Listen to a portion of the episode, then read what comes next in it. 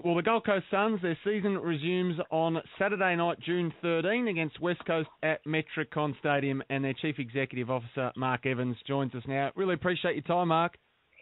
Yes, morning, Sam. Yeah, it's good to have football so close now, and uh, I think it sharpens our, our focus a bit more, and we certainly need to get going. Absolutely, we do. Uh, we do indeed for a whole variety of reasons. Uh, yeah, the footy media probably need footy back as much as anyone, Mark. Um, just with the footy, though, a great opportunity has presented itself at your footy club, though. You got three in a row with this revised fixture rounds two, three, and four. And while West Coast is obviously a challenge early, it's a good chance to build some continuity on your own deck. Yeah, we hope so. Although we, we played in round one against Port Adelaide on our home deck, and we had a had a shocker compared to the way we were in the preseason. But uh, it's interesting for us with a young crew. They've been so energetic and, and engaged across this period. Um, but we really needed to come out against West Coast and show people the way we trained over summer and, and, and the future that's ahead of us. And what is the mood like at the club having come back and um, obviously had to stew on that loss for, for quite a while? It feels like an eternity now that that game was played. But what's the general vibe like uh, around the Suns facility at the moment?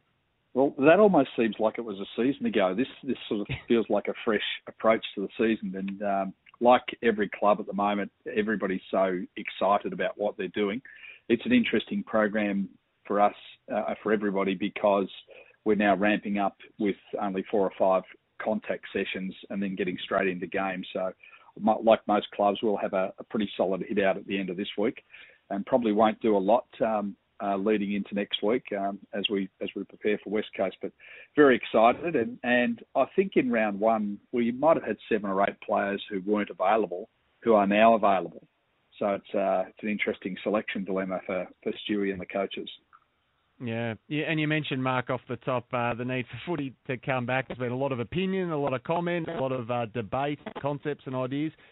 What did you make of Peter Gordon's comments last week that all clubs, uh, his fears they might not survive, and that moreover the poorer and the smaller clubs needed to be held to account more? Yeah, I, I thought it was interesting. I, am not sure whether that was a deliberate or an inadvertent comment when he made a reference to the Gold Coast. I would have thought that you pretty much worry about your own club at this particular time. But what what I can say is that we're very buoyed by the fact that Richard Goyder and Gillon McLachlan have said they'll bring 18 clubs through and, and 14 AFLW teams through and just continue the work that we've been doing here now for 10 years. The, the work hasn't resulted in great on-field success except for 2014 when it looked like it might happen. Um, but most people understand the reset that we've undertaken in the last 18 months uh, and that that will will prove its way as we get some more games into these young players and try and try to build from there that that will work. The the work in the community, the work in the schools, and participation around southeast Queensland has been fantastic, and we've got a real opportunity to to cement and take more ground off the NRL. Mark, I hope I'm not asking you a question you can't answer here, but as you mentioned, Gillon and uh, Richard Goyder have been um, on the public record of saying it's 18 teams in and 18 teams out. Have they felt the need to contact the club privately to, to express a, a similar um, take? No, I think we work lockstep in with the AFL around all of those things. They understand the work that's been done here. And to, to give you some context around taking ground off the NRL, in January and February this year, it's a it's a minor thing by Victorian standards, but a very big thing in this part of the world. In January and February of this year, we would have had 15 back pages in the Gold Coast Bulletin, the local paper. Now, that has not happened here ever mm. because the NRL season runs ahead of the AFL season and it's usually dominated by NRL. It got to a stage so much that um, some local NRL supporters were starting to complain to the paper about the dominance of the AFL. Now that's uh, that's only come about because of the wonderful investment over 10 years and uh, the women's team certainly helped bring some momentum at that particular part of the year. But it just goes to show the, the effect that that has on junior participation. Uh, we've got the, the strongest um, schools competition outside of Victoria. Um, we've got the second largest number of women participants in, in Australia, 280,000 participants in football programs in the state, which is which is enormous. Uh, it's six, seven times the level of participation of Tasmania, more than Tasmania, South Australia, and Northern Territory put together. So there are so many things that are going right here, and the Gold Coast Suns and the Brisbane Lions being towards the top half of the ladder will cement that even further.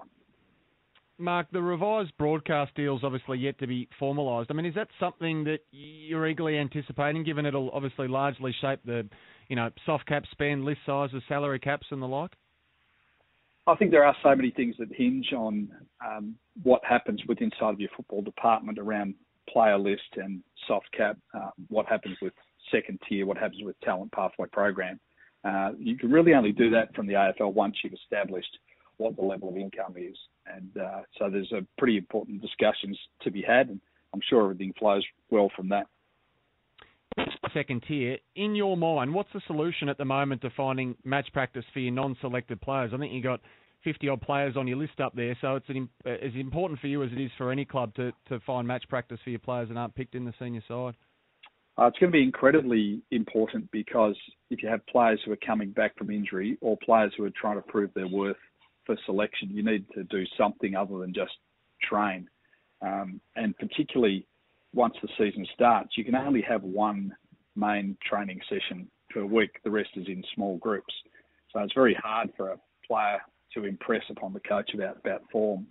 Uh, we've already made arrangements with the teams who will be based on the Gold Coast over that month, uh, where we'll have some sort of a scratch match against their players who, also want selected in the AFL side. So it's going to be a very important part of the next month. Yeah, and I mean, I think you guys have been pretty lucky in this space, but we've seen a lot of injuries already. You know, Dawr, Franklin, uh, Fantasia, Treloar, etc. Uh, do you agree with Chris Fagan, who fears more players may break down with injury when the season resumes?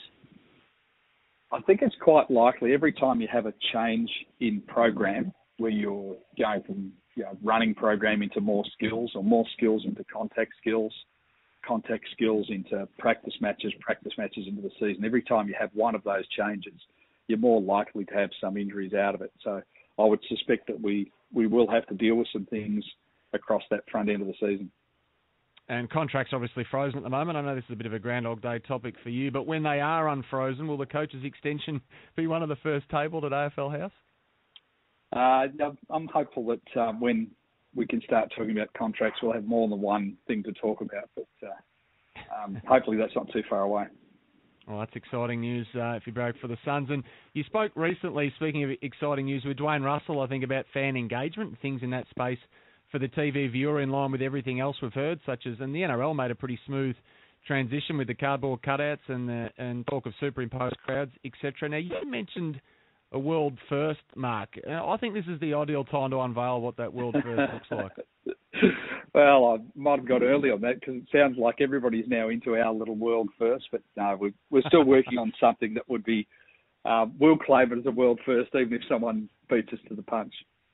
What did you make of the NRL and how they went about it at the weekend? Uh, I saw a couple of the early matches or parts of, and I would have to say I've become a fan of the canned crowd noise, so long as it's it's subtle. It feels better than having just a, an empty, echoing stadium. Um, I wouldn't like them to be too theatrical with it, but I thought it added to the broadcast and, and probably wasn't a bad thing for the AFL to consider. Tony Cochrane, uh, the chairman, obviously was on Footy Classified. I think it was last week, and I think you've spoken a bit about this in the past as well. And his thoughts that that first contract for an 18-year-old should be longer than the two years, and obviously retention's been a big part of Gold Coast's uh, small history in the game. I think the Players Association have had issues with this in the past, obviously, when it comes to valuing improving players in the third year. But where do you sit on this topic now, Mark? Oh, for many years, I've actually thought that it would benefit the game, and uh, I know the difficulty becomes around that, that valuation piece. But if if in our system we continue to take kids at 18 and 19, and it will be harder going forward if the list sizes are reduced. There becomes a period of development where you are working so hard on making that player a good AFL player, and the last thing you want to do is, is find yourself in a position where that player either leaves or um, or pushes contract value up with the threat of leaving. So I've been a fan of it for a long time. That's the big challenge for the club still, isn't it? I mean, I know you've had the big reset there and, and you've got some amazing young players there, but I guess ultimately in the years to come, whether it be one, two, three, four years down the track, they've got to see a future at the club there and you're confident you've got all the pillars in place now that that will take place?